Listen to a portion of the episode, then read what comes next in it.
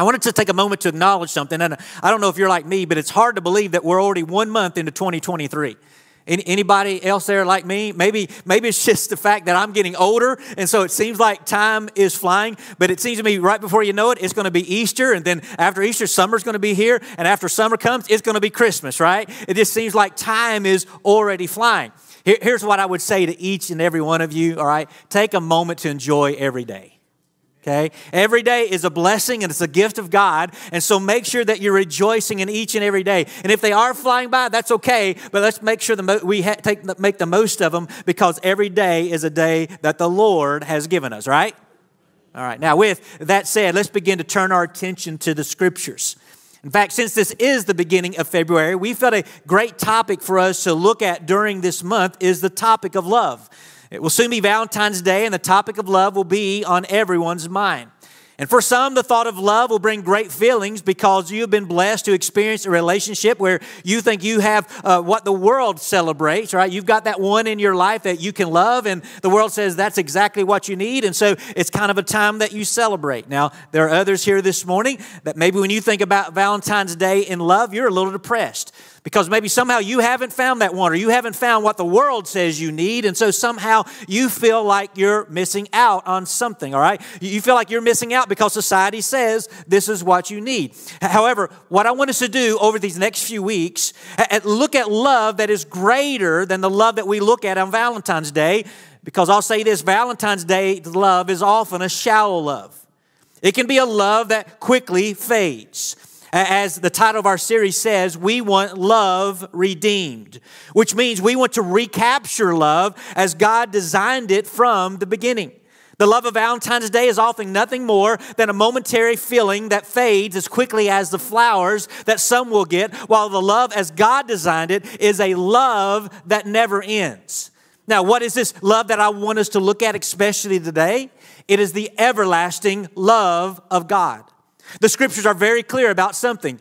If you want to know what true love is, you look to God. In fact, some of you are familiar with this verse in 1 John 4 8 that says that anyone who does not love does not know God because God is love, right? God truly is love. So to know love, I have to know God. Now, please, though, don't take that verse to where some people do and simply make God the equivalent of some mystical concept that embraces everything and then call it love. That is not what it means when it says God is love. There is no doubt that love is one of the characteristics of God, but God is much more than a mystical concept.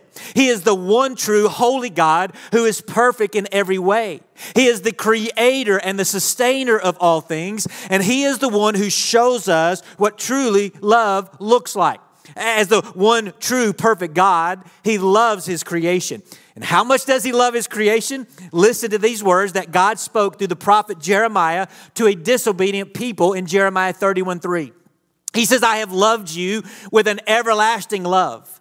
Therefore, I have continued my faithfulness to you. God's love for us is not dependent upon who we are or what we do. God's love is an everlasting love, and He is faithful to us, even, hear me, when we are not faithful to Him. Every one of us needs to be thankful for that, do, do we not? Here's what it reminds me a little bit of it reminds me of my love for the Dallas Cowboys. I can mention the Super Bowls next week. They're not in it, by the way, if you didn't know, okay? Uh, somewhere in my childhood, something happened that developed a deep love for the Dallas Cowboys. I think part of it was that Roger Staubach and Tony Dorsett, man, they were just great athletes. And not on top of that, that they were coached by Tom Landry, a man who was, had great class and who was a committed and outspoken Christian. Those things made me, in my childhood, love the Dallas Cowboys. However, over the last two decades, the team has been bad. Where's all my other Cowboy fans saying amen? Yeah, right. The Dallas Cowboys have been, been bad. The ownership has been bad. There's been a, you know, some things that they've done that just make me want to pull my hair out. And over the last few years, honestly, I've been trying to not like the Dallas Cowboys.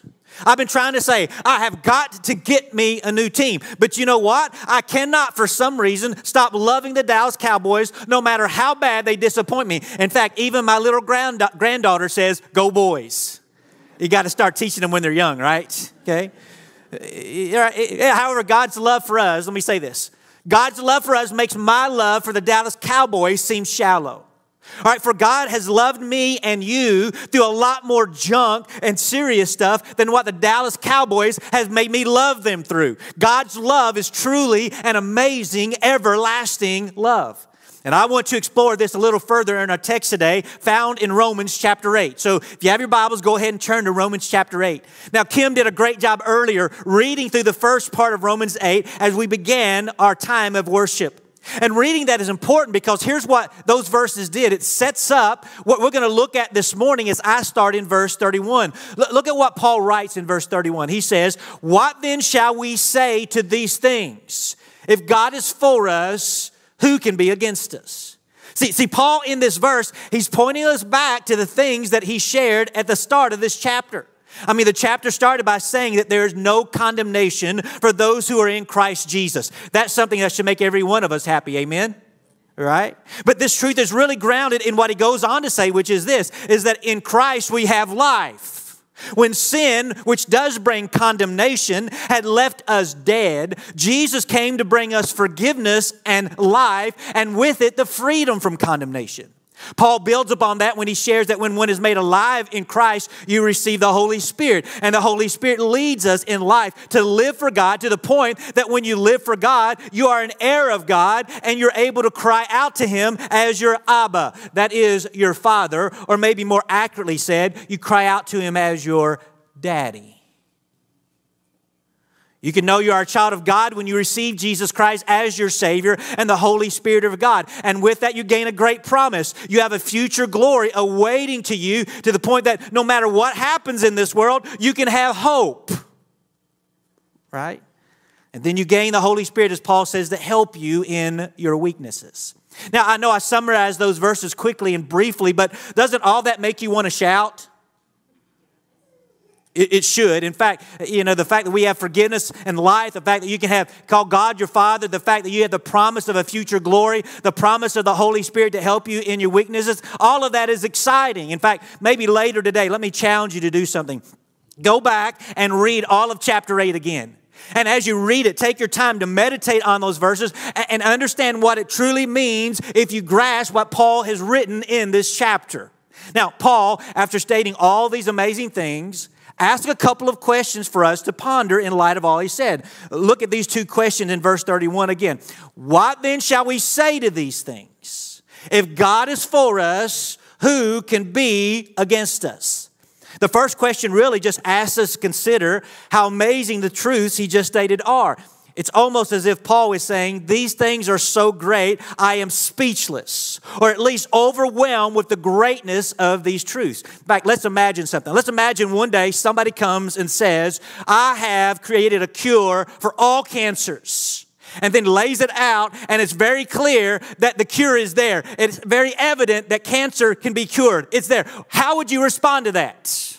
I guarantee in this room, because most lives have been touched at some point in time with cancer, you would stand back and be amazed. You'd be speechless. There is nothing you really could say other than wow or praise the Lord or something, right? You would just be amazed that that was happening, right? Well, that is probably the reaction that Paul anticipates here. He, he's made these points and he wants us to stand back and say, wow, I mean, God really loves us like that. Wow, all that is really available to me through Jesus Christ. He wants us to understand all that and be amazed. Then he wants us to understand the main truth of what is being said. And so he asks us another question to make his point. If God is for us, who can be against us? What is the response that Paul is wanting? Y'all awake this morning? If God is for us, who can be against us? No one, right? If God is for us, no one can be against us. In other words, Paul is wanting it clear that God is on our side. In fact, let me just put it to you this way. Here's how I want to state it that Paul is saying emphatically that God loves us. All right, thank you, Robbie. I appreciate that, right? Got one. I, don't know how you respond when you hear Paul's question or when you hear the way that I've stated it, that God, saying God loves us. Here's my question. There's probably various responses this morning. All right, there's some of you may want to push back on what I said because you feel this morning that, that God is not for you and that God doesn't love you. You have your reasons for feeling that way. Maybe life has been rough for you, or you've had your prayers go unanswered. And because of those things, you wonder whether God loves you. In fact, some may go as far this morning as wondering if there really is a God. I can assure you, if either of these is your reaction, you're in good company. Most people here, and even those listening online this morning, at some time or another has wondered if God really loves them. And many has also had those moments where they wondered if God is real. Those are natural feelings because we are often driven by the emotion of the moment. And many times in the moments, we have those times where we doubt God's love or we even doubt God's existence. Now, as we continue to read what Paul wrote, though, hopefully we can remove those doubts as Paul gets to the heart of the matter with these next words, because look what he wrote in verse 32. He who did not spare his own son, but gave him up for us, how will he not also with him graciously give us all things? Here, in another question, Paul is really using to make a statement, and the statement is essentially this that God loves us and Jesus proves it. Paul here is not looking forward to what has come. He is not even looking in the present uh, about what is. He is looking back and saying, Here is what has happened, so here is what we know. What has happened? God gave his son, Jesus, to die for you and me. He's pointing us back to John 3 16. I know I've quoted it a couple times over in the last few weeks, but I'm going to do it again because it says, For God so loved the world that he gave his only son, that whoever believes in him should not perish but have eternal life. You see, no Bible verse is clear that reminds us of the fact that God loves us and that love motivated him to send Jesus to save us. He knew that we could not save ourselves from sin and that we needed to be rescued. And so, out of love, God acted, and his action was sending Jesus to die in our place. John also made it clear in his letter, we call First John, and it's interesting enough, it's also First John 3 16. I've always, always found that intriguing, where it says, By this we know love that he laid down his life for us. You see, these two verses do not just make a theological statement, but they serve as proof. They serve as proof of God's love for us. Yes, we can say theologically, these verses tell us how we can be saved and the means to salvation. Yes, we can say these verses tell us how we can know what love is. But more than that, they ask us to look at what Jesus did and find the evidence that we need to know that God loves us. I want to say to you today God loves you.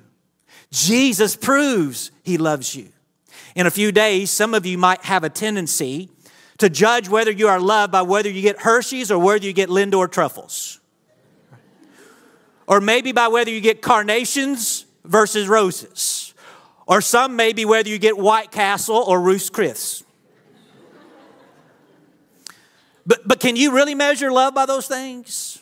Absolutely not. Sometimes you will not get one over the other because of cost. I'm going to tell you this Kim will not get from me White Castle, right? First of all, because she won't let me eat White Castle, right? But I'm also going to tell you, she's also not going to get Ruth's Chris from me because I'm not going to pay that kind of money to eat. Not going to happen. Now, that doesn't mean I don't love her.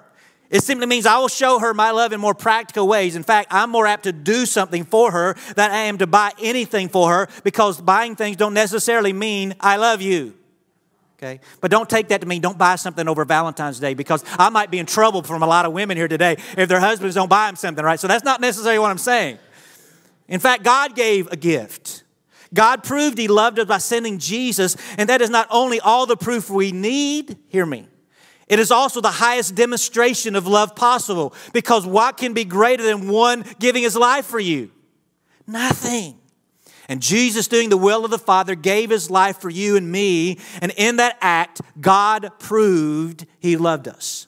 Now, I believe if I stop right here in this message, we can all rejoice and say, God truly is great. If God is for us, who can be against us? No one. If God sent Jesus to die for my sin, then surely He will graciously give me all things. He will absolutely give me the right things. Knowing the proof of God's love is all we should need to be excited and rejoice. But Paul is not finished because he goes on to say, Who shall bring any charge against God's elect? It is God who justifies. Who is it to condemn? Jesus Christ, the one who died, more than that, who raised, who is at the right hand of God, who indeed is interceding for us. In a way, we look back and say, God showed his love by Jesus dying for us, But then we can follow that up by saying, in the present, God loves us and Jesus intercedes. You see, God didn't say, You have eternal life, and now I'm done with you. Right? He didn't say, Oh, there's eternal life, now I'm done with you. No, God is actively involved in our lives, and Jesus, catch this, Jesus is at the right hand of God interceding for us. Now, I know that at the core, the interceding that Jesus is doing for us is interceding for our salvation. When Jesus is standing at the right hand of God, we can get the picture of God on his throne.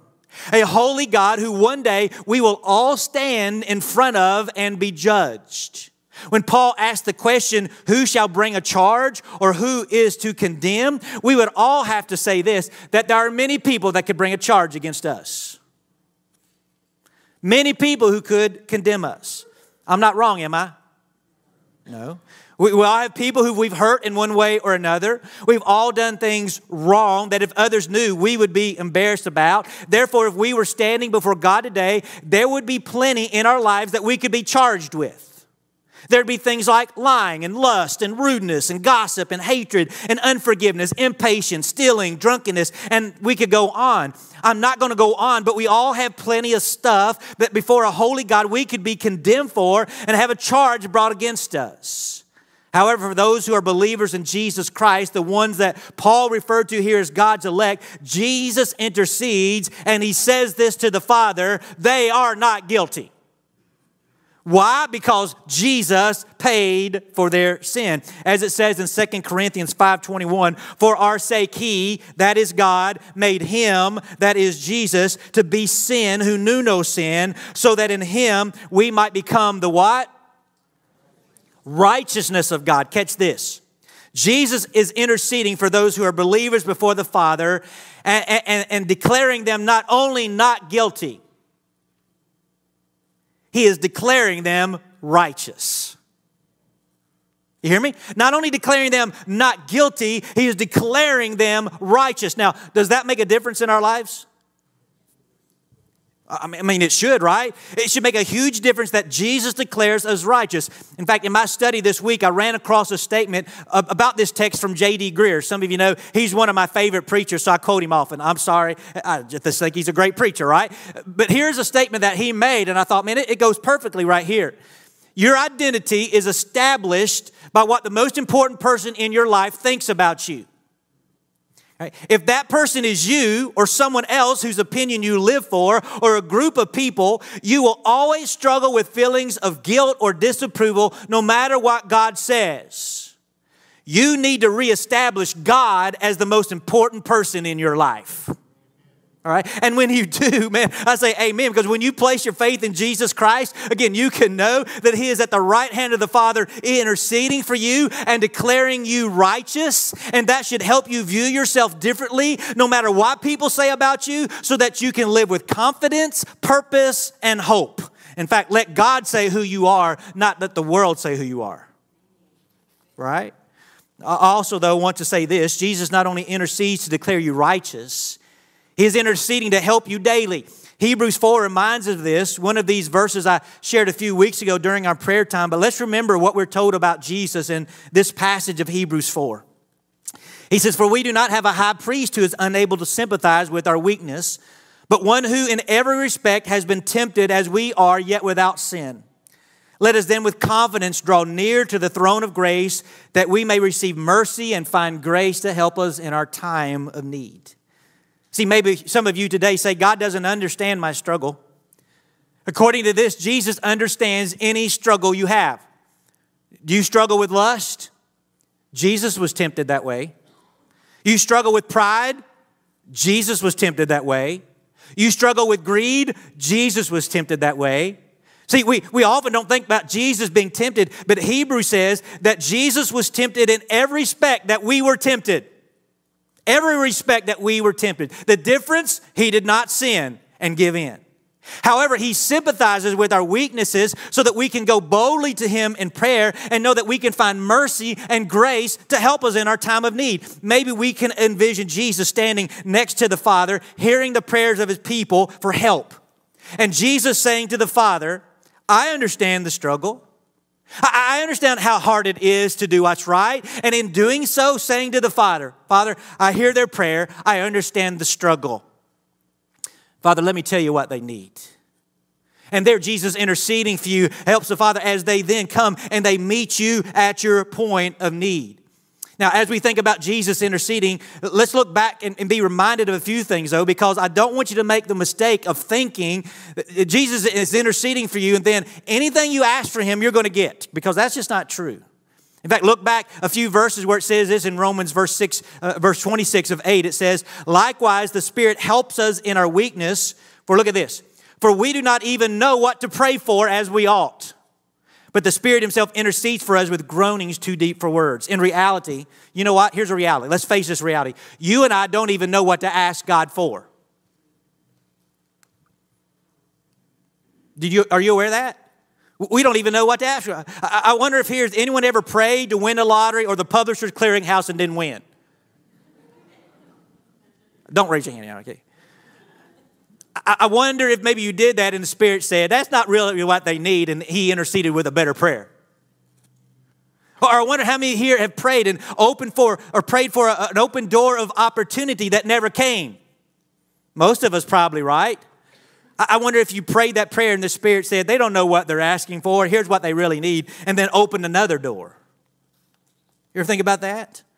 I can tell you today that I'm thankful that I can take my prayers to the Lord and know this that when I don't even really know how or what to pray for, there's intercession for me so that my prayer is making it to the Father correctly.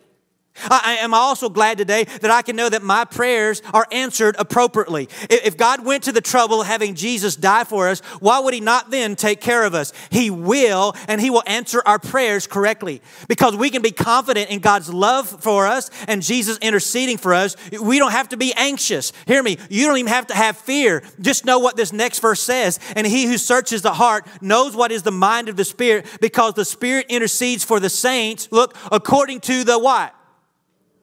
To the will of God. Here's what you can be confident of is that God will answer your prayers correctly because he will answer them according to his perfect will. And since God is perfect, he will work perfectly in your life. And yes, those prayers will be answered sometimes differently than you want or differently than you think they should. But verse 28 reminds us, and we know that for those who love God, all things work together for good for those who are called according to his purpose. In other words, if you are a believer today, take a deep breath because God loves you. Jesus intercedes. What we can take great confidence in is that God is working all things together for good if you love Him and you are seeking His purpose for your life. And I will say, sometimes the all things He is working together will be difficult things, but God is at work. So rest in the love of God and the knowledge that Jesus is interceding for you. Now, one more thing. I want you to see this before I close that God loves us and Jesus keeps us. Okay? God loves us and Jesus keeps us. Now, maybe there are some this morning that look at your life and say, God may have loved me at one time, but I don't think God loves me anymore. I mean, maybe life has gotten difficult, and because of that, you feel that God doesn't love you. I want to assure you that God never stops loving his followers. All right? God never stops loving his followers. In John 10, Jesus used the analogy of sheep to refer to those who believed in him and followed him. And here's what he said Jesus said, I give them eternal life, and they will never perish, and no one will snatch them out of my hand. My Father who has given them to me is greater than all, and no one is able to snatch them out of the Father's hand. I and the Father are one. What did Jesus say about those who are his? They will never perish, right? They will never perish, and no one will snatch them out of his hands. In other words, once you belong to Jesus, he keeps you. Is that a good thought? Should be. Not only does he not cast you aside, no one or nothing can take you out of his hands. And just because you're facing difficulty does not mean you're no longer loved by God. Sometimes, in fact, when you follow God, it actually brings trouble because this world is opposed to God. And if you're going to follow God, I'm here to tell you, sometimes that's going to mean trouble. Paul, who wrote this letter, knew all too well about suffering for the cause of Jesus Christ and for doing the will of God. But even though he knew hardships as a believer, listen to these words he wrote to finish out this chapter. All right? Listen to how he finishes out this chapter. Listen very closely what he says. He says, Who shall separate us from the love of Christ? Shall tribulation or distress or persecution or famine or nakedness or danger or sword? As it is written, For your sake we are being killed all the day long. We are regarded as sheep to be slaughtered. No, in all these things we are more than conquerors through him who loved us. For I am sure that neither death nor life, nor angels, nor rulers, nor things present, nor things to come, nor powers, nor height, nor death, or anything else in all creation will be able to separate us from the love of God in Christ Jesus our Lord. I, I can assure you today that God loves you, and if you're in Christ, Jesus will keep you. You, you can have assurance of God's love. You can have assurance of His work in your life daily as He intercedes. And you can be assured of this that He is keeping you for heaven, where one day you can be with Him forever. Amen? Is that good news? In fact, here's what I want you to do I want you to stand with me right now. Would you stand up? All right, and we stand together. Here's what I want you to do I want you to take confidence in a great God, and here's how we're going to express it. You ready? You're going to begin to, to sing. And I want you to sing this with me, all right? I don't know who's going to start. Y'all might get me on the right, I might get on the wrong note, right? Let's try this together, all right? I want you to know today there's a blessed assurance in Jesus Christ. God loves you today. He is never going to stop loving you. God proved his love by sending Jesus. God today still loves you, and Jesus is interceding for you this very day. And I want you to know that God loves you, and he's going to keep you to the very end. Today, there is assurance in Jesus Christ. Amen.